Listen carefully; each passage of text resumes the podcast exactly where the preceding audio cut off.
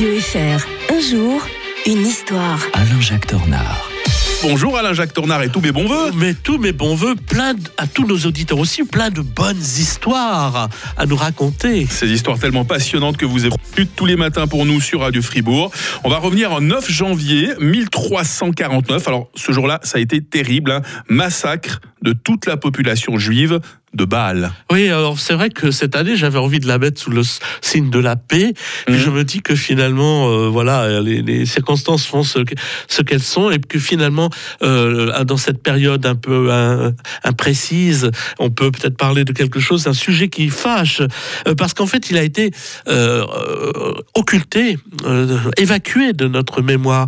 Allez dans les livres d'histoire, essayez de trouver cet événement Mhm. du 9 janvier 1349 toute, j'ai bien toute la population juive de Bâle est massacrée et brûlée et accusée d'être responsable de la propagation de la peste. Vous savez, Ouais.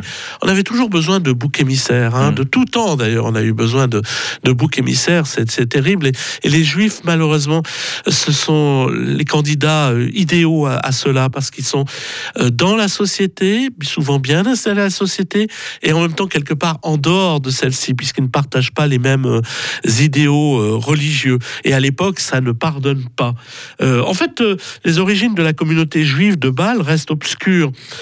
C'est attesté au, au début du XIIIe siècle, cette euh, population, mais le problème, c'est qu'ils étaient les prêteurs de l'évêque et de la chevalerie locale. Vous savez, les, les chrétiens n'aimaient pas la banque. hein. Ouais. Donc, on, on faisait appel aux juifs, et puis comme on, le, on leur permettait pas d'avoir des métiers autres que celui-là, c'est pour ça qu'ils étaient des usuriers, comme on dit en- entre guillemets, à l'époque, parce que c'était la seule manière pour eux de, de vivre. Et en, 12 en 1223, par exemple, l'évêque Henri de Thun eh bien, met le trésor de la cathédrale en gage auprès des juifs balois. Avec le crédit dégagé, euh, il fait construire d'ailleurs un pont, le seul pont franchissant le Rhin loin à la ronde. En- la communauté juive, d'ailleurs, comprenait à cette époque une centaine de membres, mais vous comprenez que tout ça fait jaser, on est jaloux.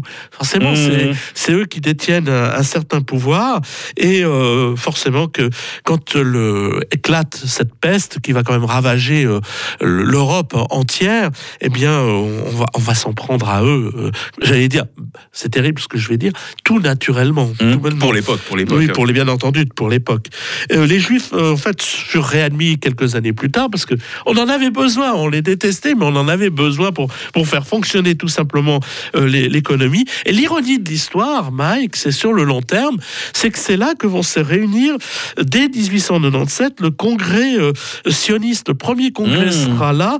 Une place importante donc est, est dévouée, dé- dévolue à, à Bâle dans l'histoire euh, du judaïsme. 10 des 22 congrès qui précèdent la création de l'État d'Israël eurent lieu à Bâle. Mmh. Ironie de l'histoire. Histoire un peu plus joyeuse quand même demain. hein. Euh, la naissance de Tintin et de son vieux compère Milou. Vous, vous allez euh, avoir beaucoup de plaisir à nous raconter ça demain, Alain-Jacques Tornard. Ah, je, je vais me régaler. me régaler. Passez une bonne journée à demain. Bonne journée.